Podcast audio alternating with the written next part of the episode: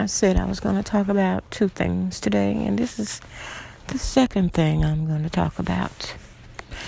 It's not really that important, but it merits talking about. It requires talking about because um, I'm cleaning house emotionally, mentally, spiritually, physically, sexually, holistically, completely, totally, comprehensively, altogetherly. I am cleaning house, and the two most pressing issues right now is my living situation and my relationship, romantic situation. Um, I define my romantic life in terms of 3D, beta, and meta. Um, I should have defined it earlier, but it's kind of self explanatory. And if you're in the know knowledgeable of any of this online activity going on right now, it's kind of, it could be considered self explanatory, but I'm going to break it down for my own uh, use because I'm getting older and more forgetful. 3D is exactly what's what's in front of me, what's around me.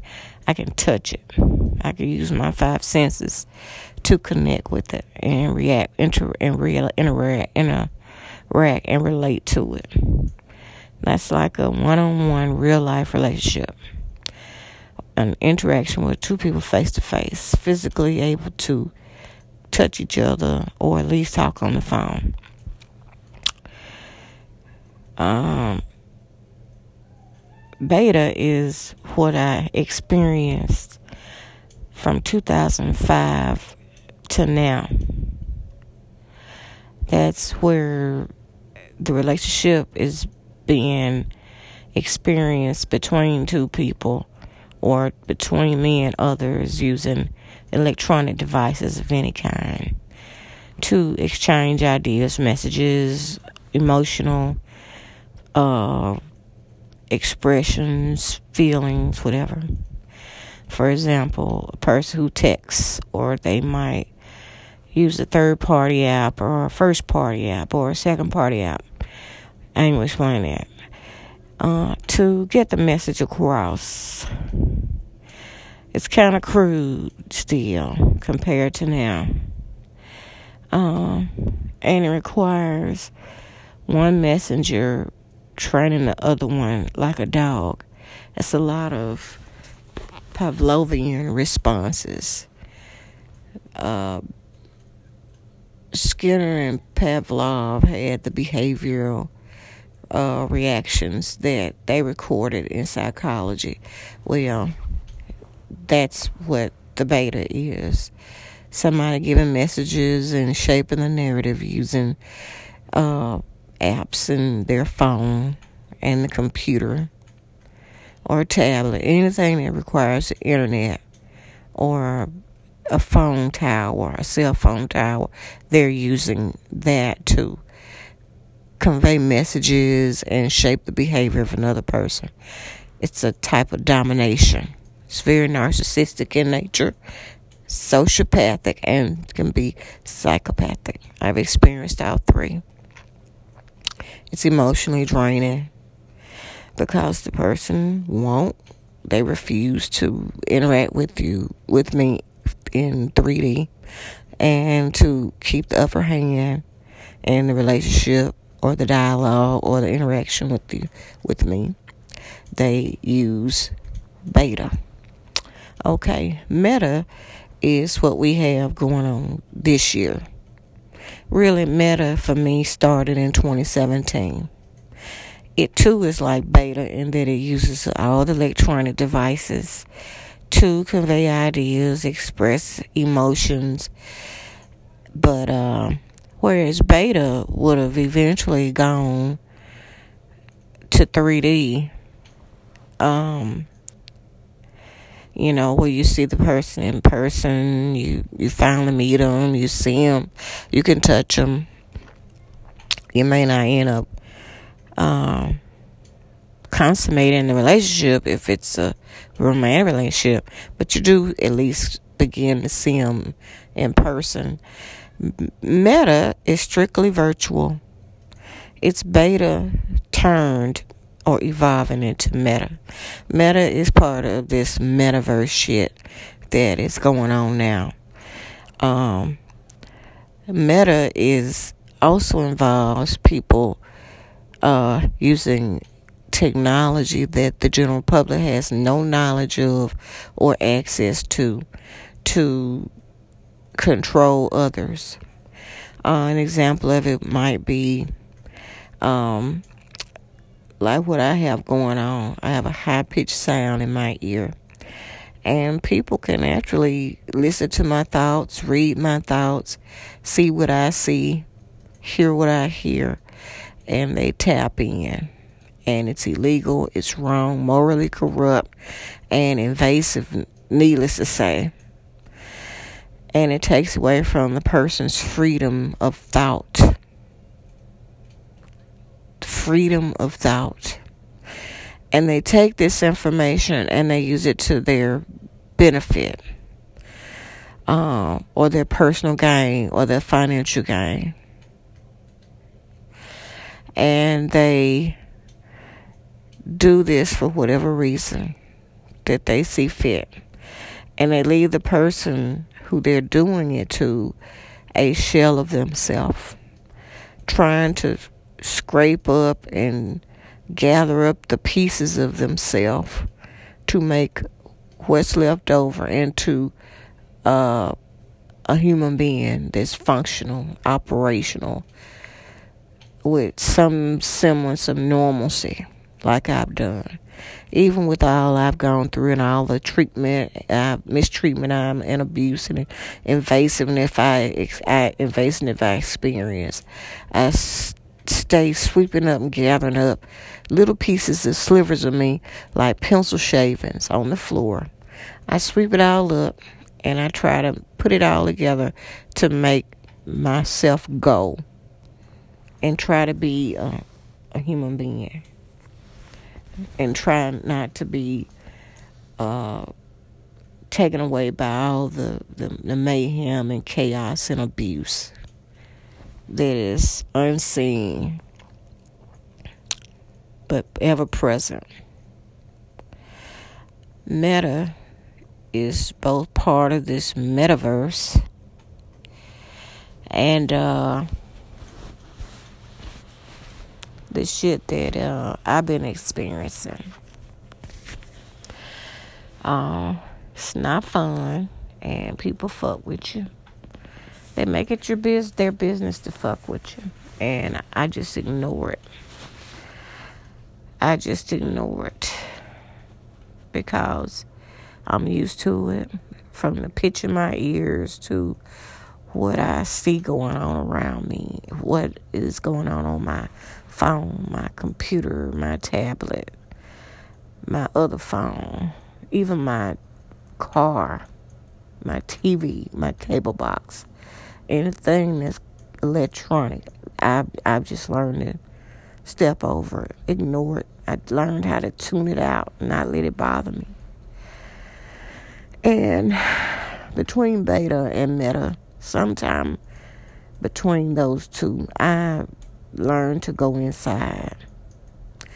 And nothing is even sacred there. And it, the, and during meta, people affect and and into they invade your dreams. They invade my dreams. They're they're all in my conscious and my subconscious. They might know some shit about me I don't even know. You know, one dream I had, I could feel somebody walking around in my head, and the room was a big white room, and they were trying to plunder through me mentally, my thoughts. And the room was so empty and they would just walk around in it. I could feel i could hear the footsteps walking around in my head. It was a empty hollow white room real fluorescent light but they were walking around in my psyche and they got nowhere another time somebody enter, invaded my dreams and they said what are you And someone who was not me said, I'm black as you are, is what I am. And they said, I'm black as you are, verbally. It's what I am, they said silently.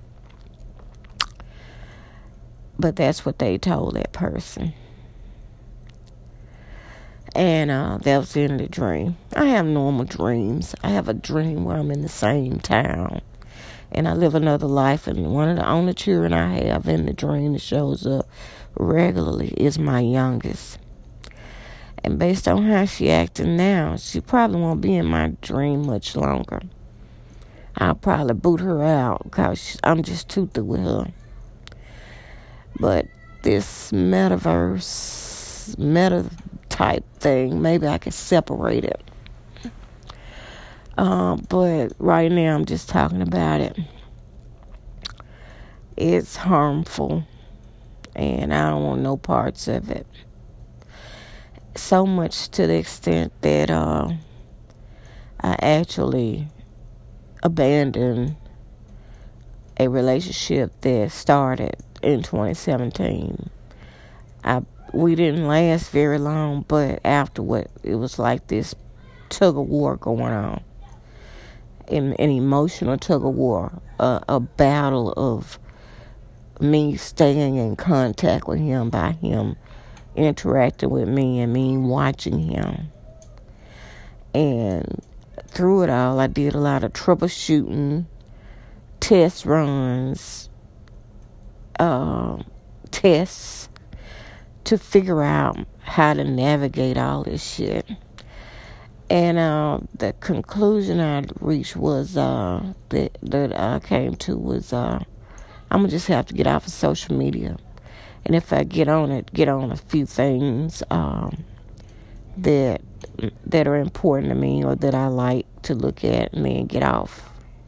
Don't spend a whole lot of time on the phone, um, and cut off this nigga that I've been doing the beta with, who evolved into the meta, where he was pure meta. And just that was that. So I could get control of my feelings and eventually get rid of this man um, from my mind emotionally. And it's been working. I've been successful. But he tries to do little things. He trolls me. He did a lot of trolling this four years. It's going on five years. And I decided last week I don't want to take him into 2022 with me. Whether I'm alive or dead, living or dead, I don't want him in 22, 2022 with me. I don't need it. He has done whatever he could do to keep my attention, and I'm like over it. I've been over it more and more. Every year I'm more over it than I was the first, the year before. Over it. Just over it. Just over it. Just over it. Over it. Over it. I'm like, this man got married probably what, 2018, 2019, probably. And he that was the year I cut my hair off. I had beautiful locks. I was getting tired of them, but I was, and I was gonna cut them off eventually, but I was real sick of them. So I saw his girlfriend was pregnant. He showed it online, and uh, I was like, "That's it," and I cut my hair off. And I remember it like yesterday. I was in my bathroom and I cut my hair off with a pair of poetry shears. Shears. I've been practicing to cut my hair off for weeks and I finally did it. And I could feel the presence of God standing beside me, standing around me. All right, there you go. Cut, cut, cut. When I was done, my hair was cut nice. I went on and got it dyed and layered and, well, uh, lined up, cleaned up. But uh, it was a refreshing change and a very much a release of energy. I got rid of all that old energy. and I got my dreads packed up in a bag, and I keep looking at them, and they still have the smell from when I had they were I fresh washed them. I just washed them. My dreads are like my children, my babies. I miss them, and I look at them, but I can't wear them again. And I would like to burn them, but I'm like, no, I ain't gotta burn them. They were my the, the, the dreads were my time when I was here in Houston I started dreads in like 2015. I got here in 2014. In June 2015 is when I stopped taking my hair down and I locked it. They start locking.